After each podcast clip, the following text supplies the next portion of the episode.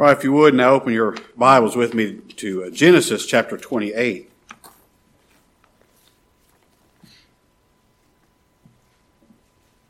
For those of you interested in knowing, the Lord willing, we're going to observe the Lord's table after the message Sunday morning. Look forward to that. Genesis chapter 28. And Isaac called Jacob and blessed him, and charged him, and said unto him, Thou shalt not take a wife of the daughters of Canaan. Arise, go to Padan Aram, to the house of Bethuel, thy mother's father, and take thee a wife from thence of the daughters of Laban, thy mother's brother. And God Almighty bless thee, and make thee fruitful, and multiply thee, that thou mayest be a multitude of people, and give thee the blessing of Abraham, to thee and to thy seed with thee, that thou mayest inherit the land wherein thou art a stranger which God gave unto Abraham. And Isaac sent away Jacob, and he went to Padan Aram, unto Laban, son of Bethuel the Syrian, the brother of Rebekah, Jacob's and Esau's mother. When Esau saw that Isaac had blessed Jacob, and sent him away to Padan Aram, to take him a wife from thence, and that as he blessed him, he gave him a charge, saying, Thou shalt not take a wife of the daughters of Canaan. And that Jacob obeyed his father and his mother, and was gone to Padan Aram. And Esau, seeing that the daughters of Canaan pleased not Isaac his father, then went Esau unto Ishmael, and took unto the wives which he had Mahalath, the daughter of Ishmael, Abraham's son, the sister of Nebajoth, to be his wife.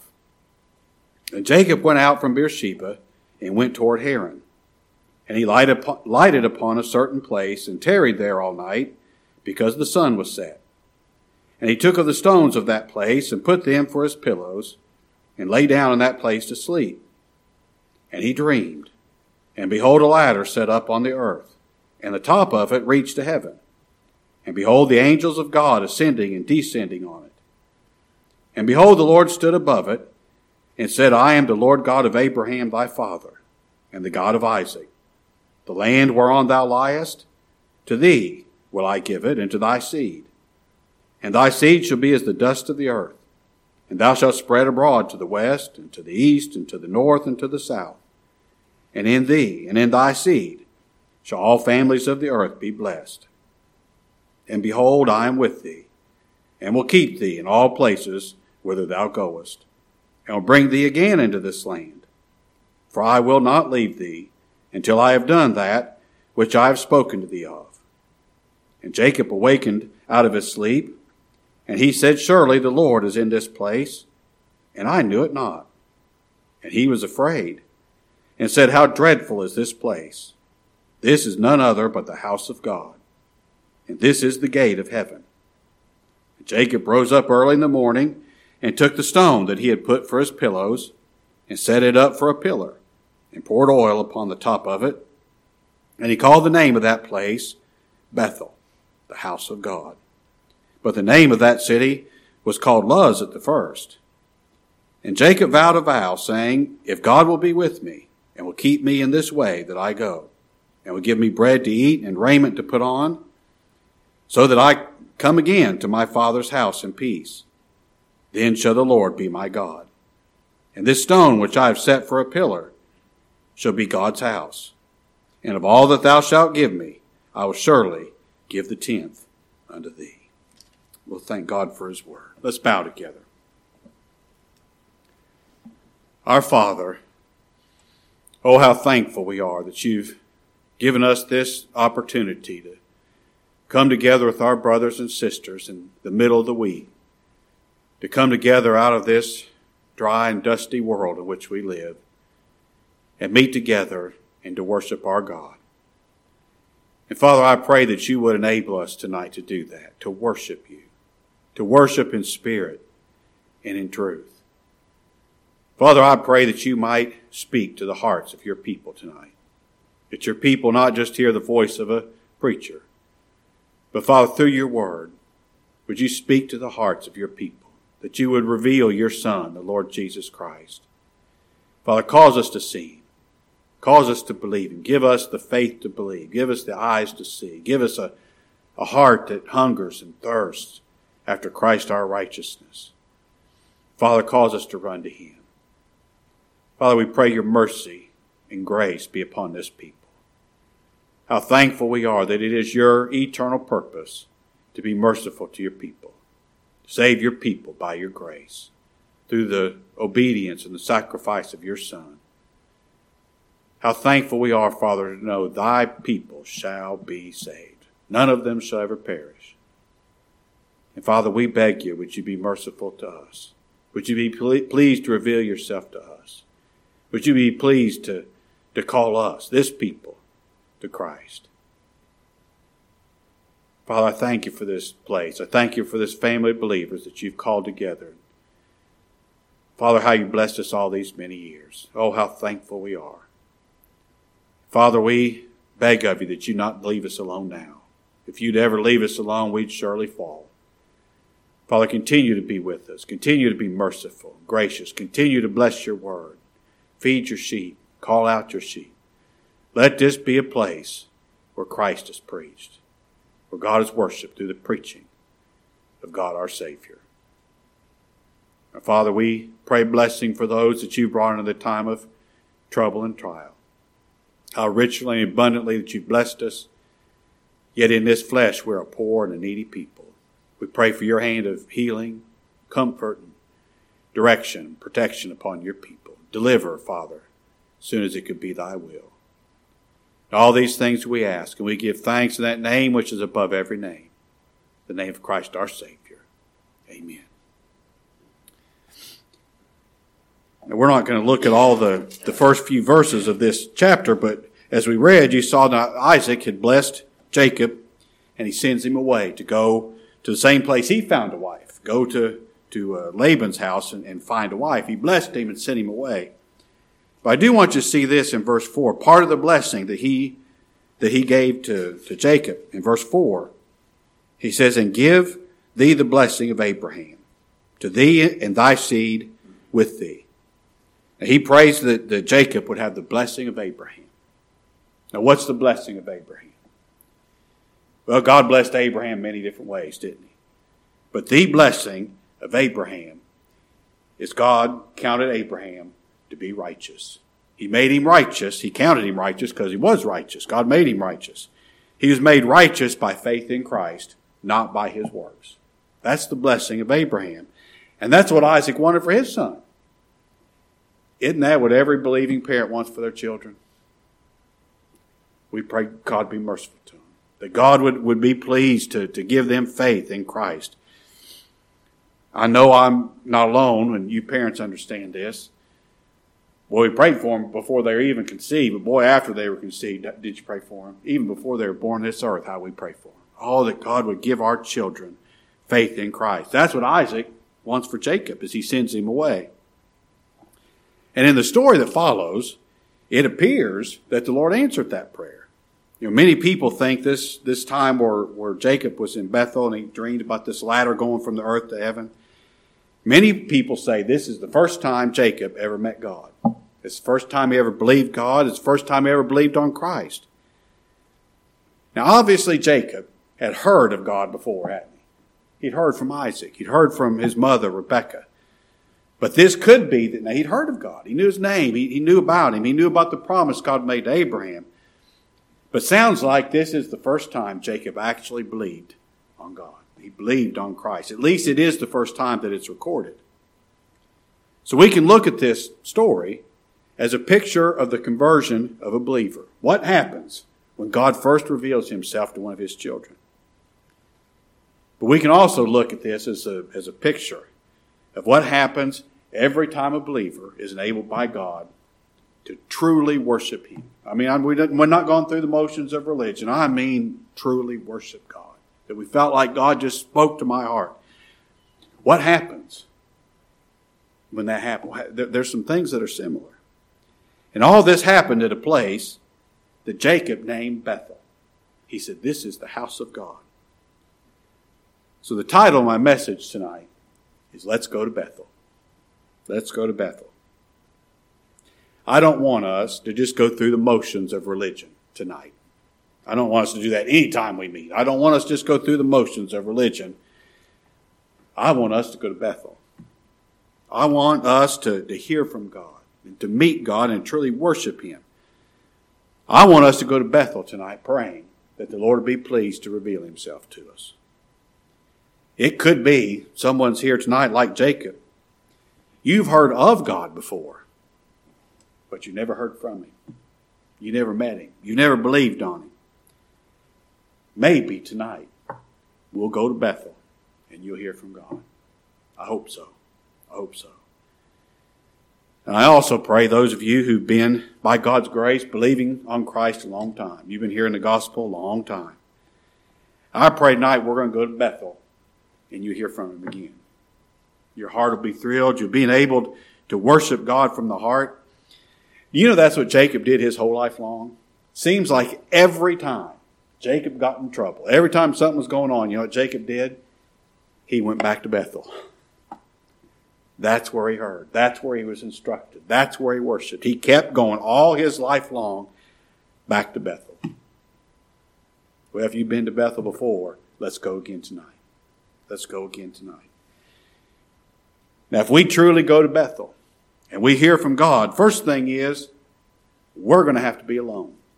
Look what it says here in verse 10, Genesis 28. And Jacob went out from Beersheba and went toward Haran and he lighted upon a certain place and tarried there all night because the sun was set. And he took of the stones of that place and put them for his pillows and lay down in that place to sleep. Now here Jacob went to this place and he's all alone, isn't he? He's all by himself. Nobody's with him. And if the Lord's going to save you and me, and he's going to reveal himself to us, we're going to have to be all alone. Just like Jacob was on this night. It's a true story. It's kind of funny. I remember being just a just a, a real little guy, and you've heard preachers say this.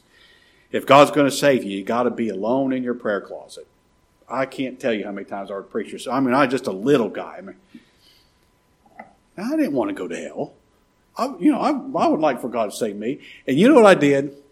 I'd go home and empty out my closet, and I'd sit in there waiting for something to happen. I would do that.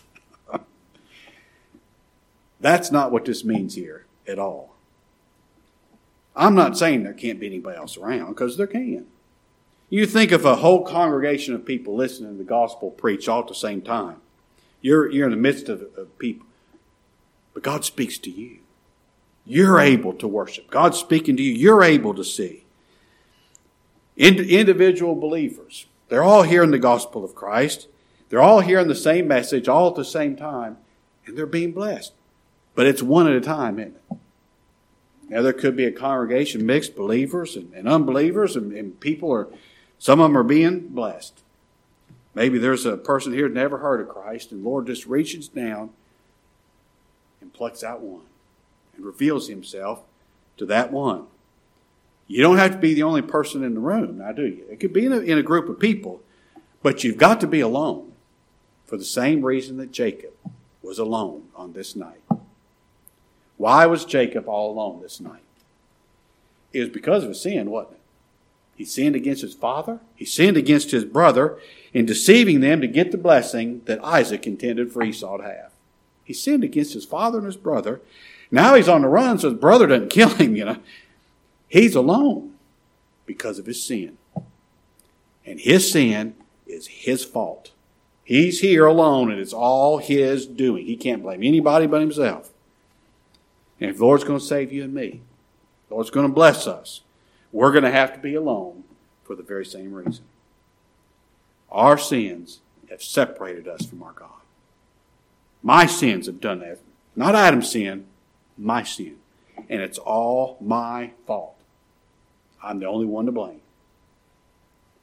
You see, we have to be alone with God in this sense. I have to be in need. I have to be in need. I've told you this before. As long as I've understood language, I believed the five points of Calvinism. I mean, I completely and totally believed in the total depravity of man.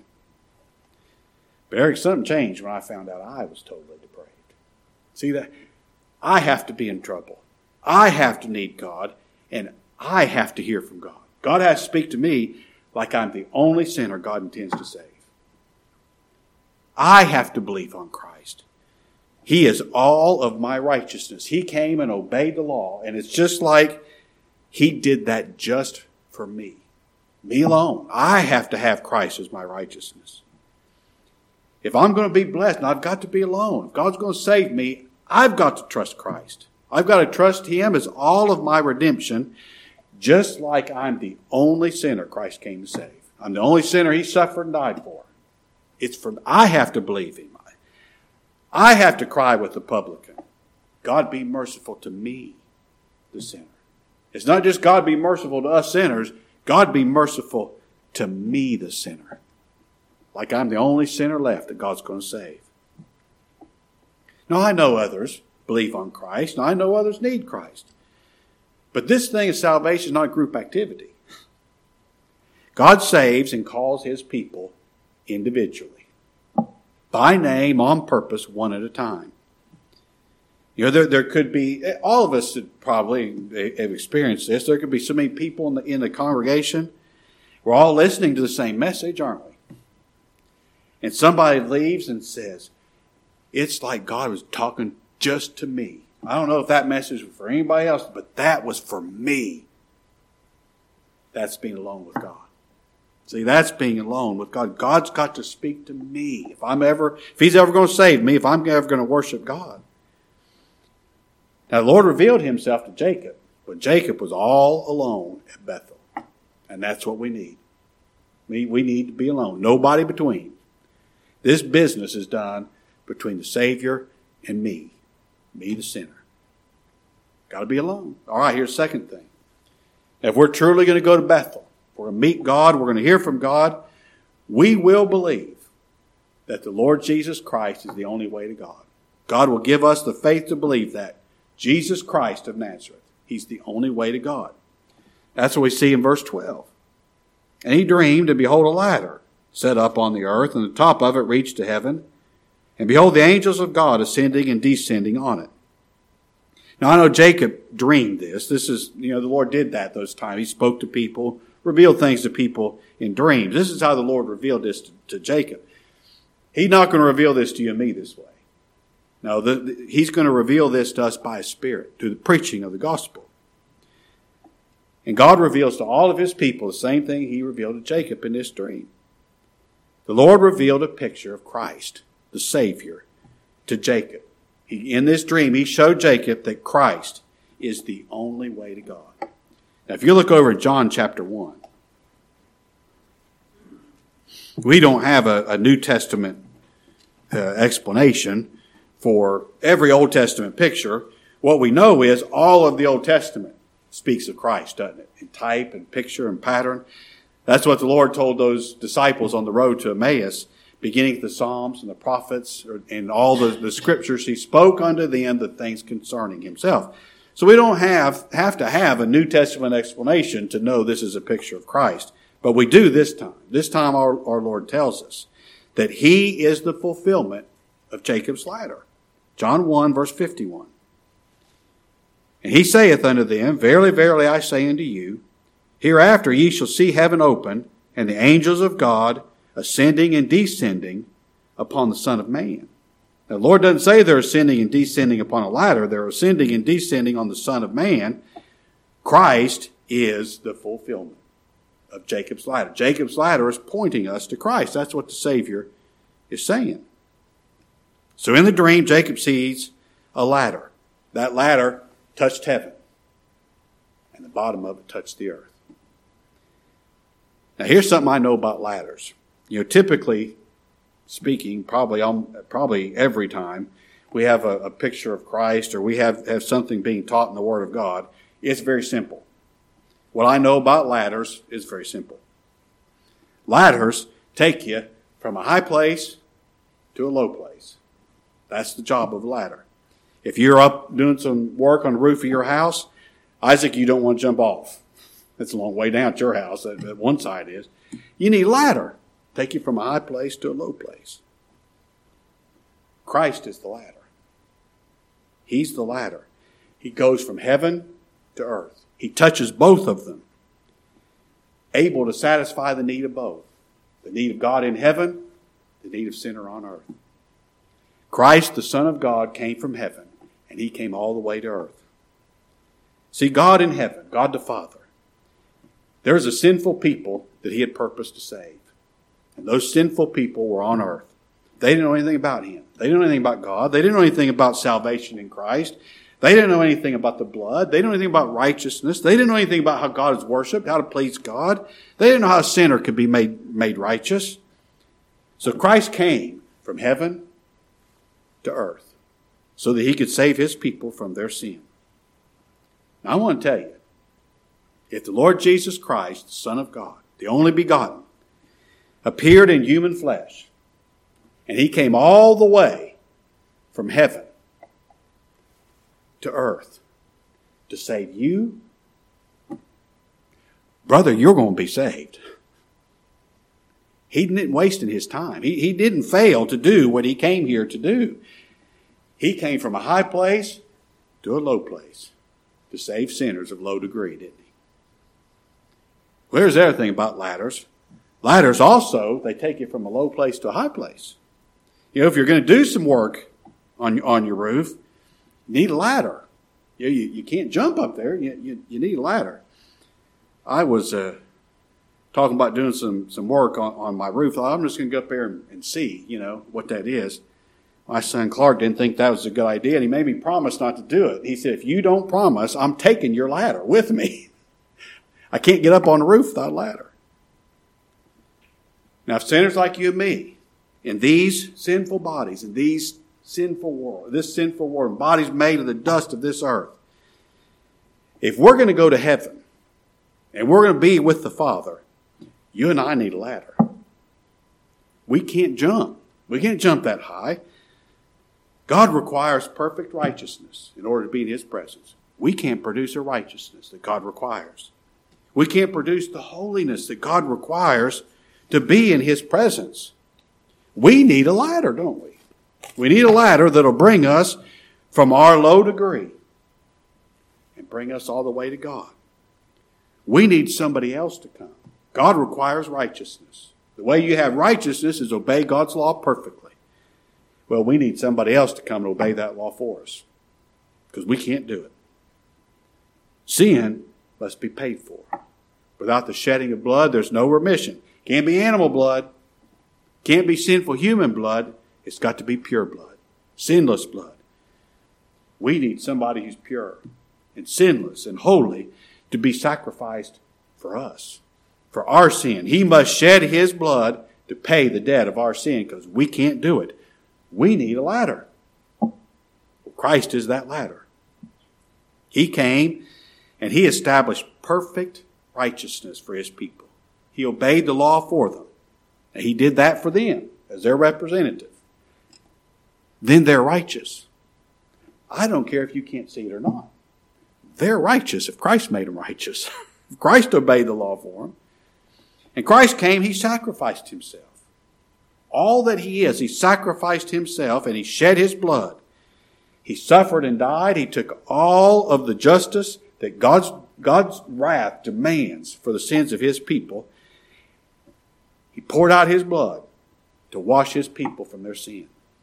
He took his blood, he took it behind the altar, behind the veil, and he offered it on the altar before the Father.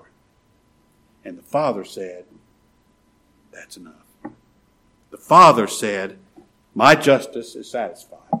The sin debt has been paid in full. Christ is the ladder to God. He's the one who, who, who satisfied every requirement for son of Adam to appear in God's presence. The only way you and I can go to God is through the merit, through the, through the blood, through the sufficiency of Christ our Savior. Now, I need Christ to be my ladder. I don't need just any old ladder. I also, besides, I need a ladder that goes from heaven to earth, that comes from, from, or from heaven to earth and earth to heaven. I need that. But I also need a strong ladder. When Jan and I were first married, we were poor as church mice and just, you know, trying to piece together the stuff that we need. And I don't know where I got it. I mean, probably from the trash heap somewhere. I got this wooden ladder. I mean, that thing, the wind would just blow and it would shake. And that's a ladder. I, I mean, I climbed around on that ladder. It's just amazing. You're trying to balance all the time you're on that ladder. It's amazing. I'd fall and break my neck. If I try to use that ladder today, that's what happened. I need a good, sturdy, strong ladder now, you know. That's Christ our ladder. He's the strong ladder. He has the strength. He's the rock of ages. That's what we see. Our ladder is the rock of ages. He has the strength to bring any sinner and carry him all the way from our sin and our pit that we've dug for ourselves here below and bring us all the way to the Father. I want to tell you, if the Son of God came, He came to suffer and die for you. And brother, you're saved. You're redeemed. And you shall make it all the way to glory. There are times you feel like you're not going to make it, but you will. Because we're not making it based upon our strength, are we? We're making it based upon the merit and strength of Christ our ladder. He's going to bring you to glory and present you faultless for his glory with exceeding joy. Now, if the Lord is ever pleased to reveal Christ to us this way, he is the way to God. If you come to God in Christ, you will be accepted. You will, whoever you are, whatever you've done. If you come to God in Christ, you will be accepted. If the Spirit's ever pleased to reveal Christ to us that way, that He's all I need to appear before the Father accepted, I'll believe Him. You will too. And we'll worship Him. If we ever see that Christ is the way to God, we'll worship Him and we'll have joy. All right, here's the third thing. Now, if we go to Bethel and we meet God, we hear from God, we're going to believe in the covenant God. Look at verse 13. And behold, the Lord stood above it and said, I am the Lord God of Abraham thy father, and the God of Isaac. The land whereon thou liest, to thee will I give it, and to thy seed. And thy seed shall be as the dust of the earth. And thou shalt spread abroad to the west, and to the east, and to the north, and to the south. And in thee and in thy seed shall all families of the earth be blessed. And behold, I am with thee, and will keep thee in all places whither thou goest, and will bring thee again into this land, for I will not leave thee until I have done that which I have spoken to thee of. Now I say this frequently that our God is a covenant God. Covenant, it means a promise. When we say that God is a covenant God, here's what we mean. We mean that God has purposed what He's going to do before time began. He promised, this is what I'm going to do. He did it before creation. He's not reacting to something that, that his creatures do. God purposed, this is what I'm going to do. I'm going to create the earth, and this is what I'm going to do with man in it. And I, I, this is my purpose. This is my promise. I'm going to save a people out of that fallen race by my mercy, by my grace, by the doing and dying of my son. That is my promise. God's a covenant God. And that's what the Lord's telling Jacob when he tells him, I'm the God of Abraham. I'm the God of Isaac. God, when he appeared to Abraham and when he appeared to Isaac, what did he tell him? He gave him a promise, didn't he? He gave him a promise. I'm going to give you this land. All nations of the earth are going to be blessed in thee. God promised to bless them and to keep them. He promised to give their seed the land of Canaan. Well, how many years later it was when God first re- revealed himself to his grandfather Abraham, now God's revealing himself to Jacob. And since God doesn't change, he's saying the same thing to Jacob he said to Abraham and Isaac. God doesn't change. He's given Jacob the very same promise he gave his father and his grandfather. He promised him that the Messiah is going to come through him, through his seed. Sinful Jacob. Jacob the supplanter. Jacob who's all alone because of his sin. The Messiah is coming through his seed. And he's going to bless every family on earth. All nations of the earth are going to be blessed in him. And Lord went on, he promised Jacob. He said, Jacob, I'm always going to be with you. You're going to wander here and there and to and fro, but Jacob, I'll always be with you. I know you feel like you're alone now, but you're not. I'm with you. I'll always be with you. He promised Jacob he'd bring him everywhere he went.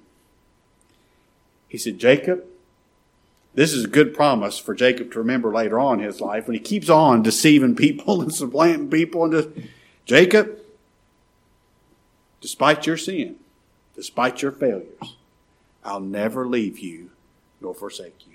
I'll be with you every step of the way. I'm going to give you everything I promised to give you. Not because you earned it. I'm going to give it to you because I promised to give it to you. That's my covenant, Jacob. And you know, the Lord God makes that promise to all of his people. Jacob's no different every other believer.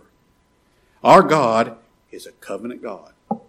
He's purposed to save his people before creation. He's purposed to, to show his mercy and grace. He's purposed to lead and guide his people all through their lives here below. He, he purposed, he promised, I'm going to save that sinful people. It's not by their works, it's by the merits of my son. They're not going to be righteous in their works. They're going to be made righteous by the obedience of my son. They're not going to be holy and sinless because of anything they did. They're going to be made holy and sinless by the sacrifice of my son. The blood of my son is going to wash them white as snow. That's the Father's promise before time began. And then God created the earth. And everything He's done since He first created the earth is this is what He's been doing saving his people from their sin.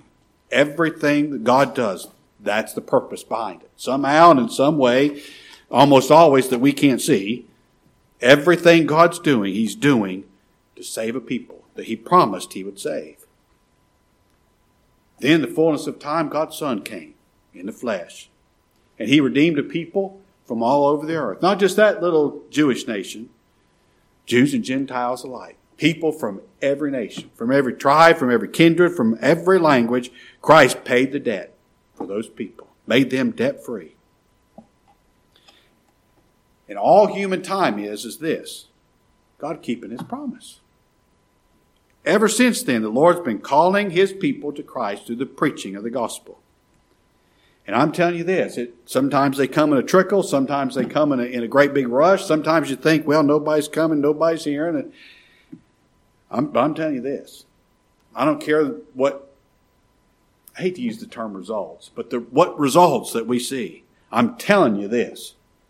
All of those people that God promised to save, all those people for whom Christ died, they shall be saved.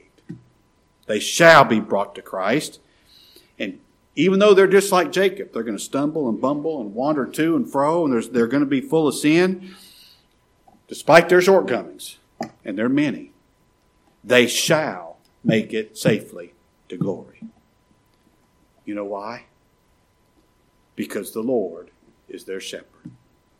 See, not only did the Lord promise to save them, He promised to lead them, He promised to guide them, He promised to protect them, He promised to bring them to the Father.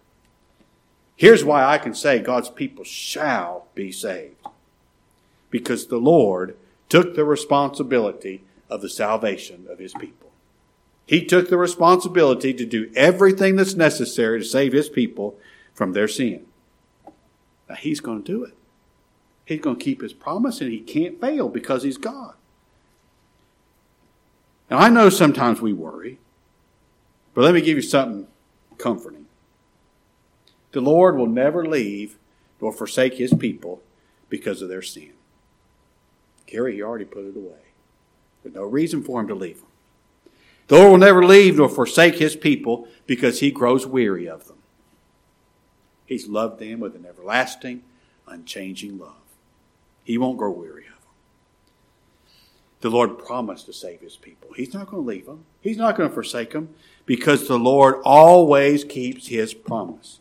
And when you can't see and you don't understand, hang on to the promise of God. Don't look for any evidence or any reason in yourself. Keep hanging on to the promise of God. He'll never leave nor forsake his people because that's what he promised to do. And if the Spirit is ever pleased to reveal God to us as the covenant God who is going to do what he promised to do, I'm telling you, we'll believe on him. and we'll happily trust all of our soul to Him. All of it. All right, then here's the last thing. If we truly go to Bethel, we're going to meet God, we're going to hear from God, we're going to have to be awakened. We're going to have to be born again in the new birth. Look at verse 16.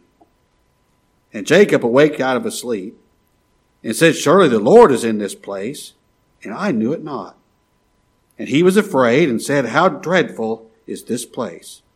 This is none other but the house of God, and this is the gate of heaven. Now, when Jacob woke up, he, he realized who'd been speaking to him. He realized where he was. He didn't know that when he went to sleep, did he? But he knows it now. Now, you and I are born spiritually asleep. Our parents bring us to the surface. Maybe we got a cute girlfriend brings us to the surface, a handsome boyfriend brings us to the surface, something. When we first come to hear the gospel, let's face it, we're all asleep. We're spiritually asleep. And I'll tell you what it means to be spiritually asleep. We can't believe anything. We can't understand anything. We don't know what's going on around us because we're asleep. We can't believe anything until the Holy Spirit wakes us up, until He causes us to be born again. You know, the scriptures use the uh, picture of being waked out of sleep as a picture of spiritual awakening, the new birth. And we keep preaching Christ, we keep preaching the Word, because this is the message God the Holy Spirit uses to give life in the hearts of His people. And if God the Holy Spirit ever wakes you up, gives you life, gives you faith so that you see Christ and you believe Him. If He's ever pleased to reveal Christ to you in God's Word, you will believe Him. So I don't have to beg you to do anything. If the Spirit gives you faith in Christ, you'll believe Him. If He gives you life, you'll believe Him. You won't be able to help it. You'll worship Him because He's given you a spirit of worship. But now it takes the Spirit of God to do that. Only the Spirit of God can give us life. Only the Spirit of God can give us faith. And when he does, we're going to say the same thing as Jacob said. The Lord has been here all along, and I didn't know it. The Lord has been speaking here all along. He's been speaking through His Word. He's been speaking through the gospel, but I didn't know it. I was asleep. I didn't know it. But now I do. Now I know it. Now I see Him. Now I hear Him. And we'll say the same thing Jacob says I'm afraid. I fear God. And for the believer, the fear of God is not being afraid of being punished or something like that. The fear of God is a reverence of God. Brother Todd Nibert gave the best definition of the fear of the Lord I've ever heard. If you want to know, do I fear the Lord? Here's the fear of the Lord according to Brother Nibert. You fear God if you are afraid to trust anything other than Christ alone. That's fearing God, fearing the Lord. That's what Jacob says here. I, am afraid to trust anything but Christ. I'm afraid of what I've been trusting Him for now. I should have been trusting Christ, but I didn't know it. I should have been listening to God speak, but I didn't know it. Now I do. And if God ever is pleased to reveal Himself to you, you'll fear God that way. You'll be like Jacob and you'll be afraid to trust anything but Christ alone. And then Jacob says this in, in verse 18. And Jacob rose up early in the morning and took the stone that he had put for his pillows. I've been studying this this week, and every night I've been so thankful for my pillow. I just, I just love my pillow. Can you imagine have stones for a pillow? That's what Jacob had. He took those stones that he put up for his pillows and set it up for a pillar and poured oil upon the top of it. And he called the name of that place Bethel the house of God. But the name of that city was called Luz at the first. And Jacob vowed a vow, saying, If God will be with me, and will keep me in this way that I go, and will give me bread to eat and raiment to put on, so that I come again to my father's house in peace, then shall the Lord be my God. And this stone which I have set up for a pillar shall be God's house. And of all that thou shalt give me, I will surely give the tenth unto thee. Now, here's what Jacob is saying If God is truly my God, I'm going to keep worshiping Him. I'm going to keep trusting. I'm going to keep being afraid to trust anything other than Christ alone. If God is truly my God, I'm going to keep coming here. I'm going to keep coming back to Bethel. I'm going to keep hearing from God. I'm going to keep trusting God. I'm going to keep worshiping God. Continuing in the faith.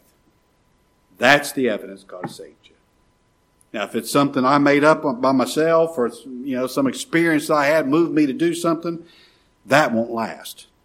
But if you continue in the faith, that's the evidence that God has saved you. See, that's Jacob's not saying here, now, you know, if God if he'll be good to me and he'll keep me, he'll bring me back to this place, then I'll trust him. That's not what he's saying. Jacob's saying, if Lord brings, if the Lord keeps me and protects me and preserves me and brings me back to this place in peace, that's the evidence God saved me. If I keep trusting Christ, that's the evidence that God has saved me. And that is what happened all throughout Jacob's life. Near the end of Jacob's life, you know the story of Jacob's life. He'd been reunited with his son Joseph.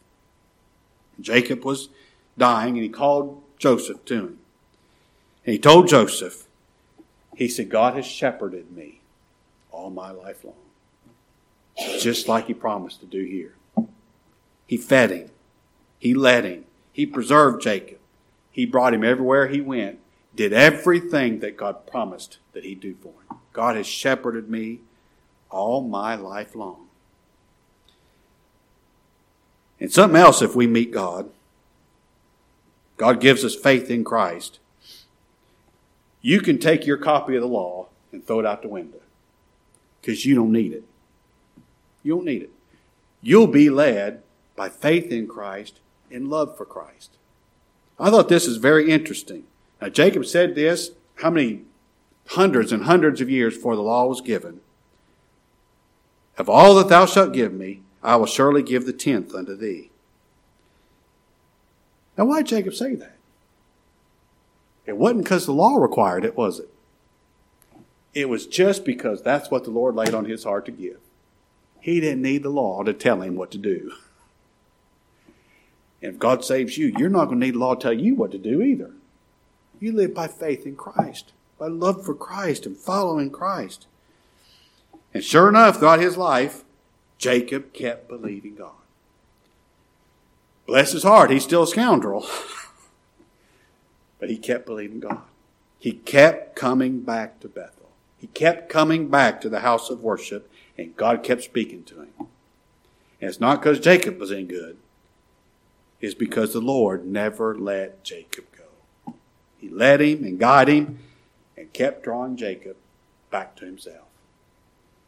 And that's my prayer for you and my prayer for me. Tonight, and however nights God gives us from here on out, that God will keep us.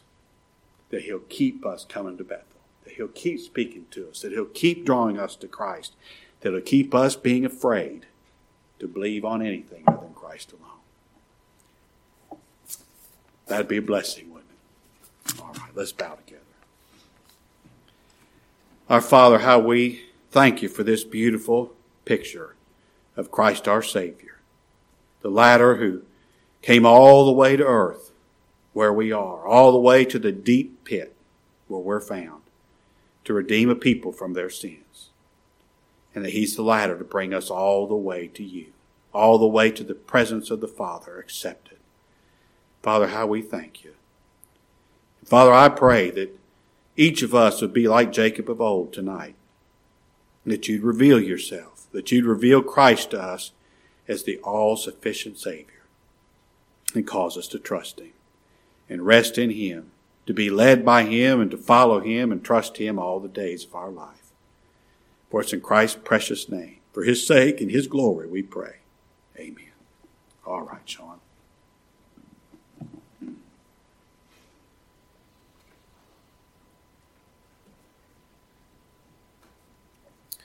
Okay, if you would, turn to song number 471 and stand as we sing Love Found a Way.